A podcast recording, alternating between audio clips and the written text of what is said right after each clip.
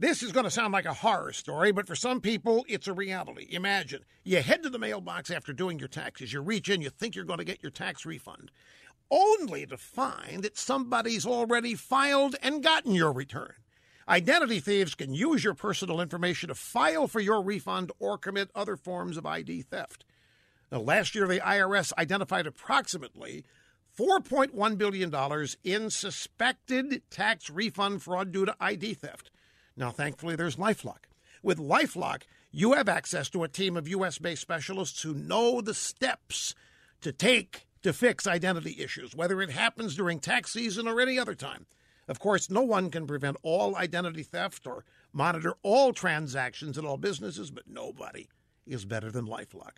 Join now, 10% off by using promo code RUSH. Call 800 440 4833 or go to lifelock.com, use promo code RUSH, and save 10%.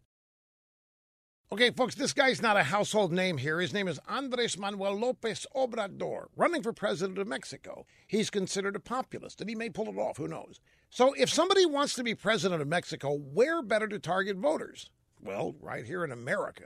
Senor Obrador held a huge rally last Sunday in Los Angeles and used the occasion to smear President Trump. He said when they want to build a wall to segregate populations, or when the word foreigner is used to insult, denigrate, and discriminate against our fellow human beings, it goes against the humanity, it goes against the intelligence, and it goes against history, he said. Senor Obrador also issued a threat to the Mexican government. He said that Mexico better haul America in front of the United Nations to condemn our human rights violations. That's what he calls America enforcing U.S. immigration law. If Mexico doesn't take us to the UN, then he's going to do it himself. Now, here's the irony. By law, American citizens are not allowed to take part in political protests in Mexico.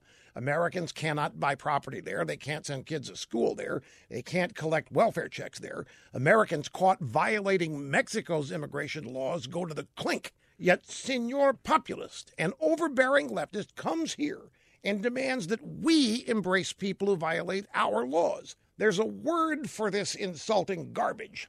It's called liberalismo, liberalism. Learn it, love it, and never like it.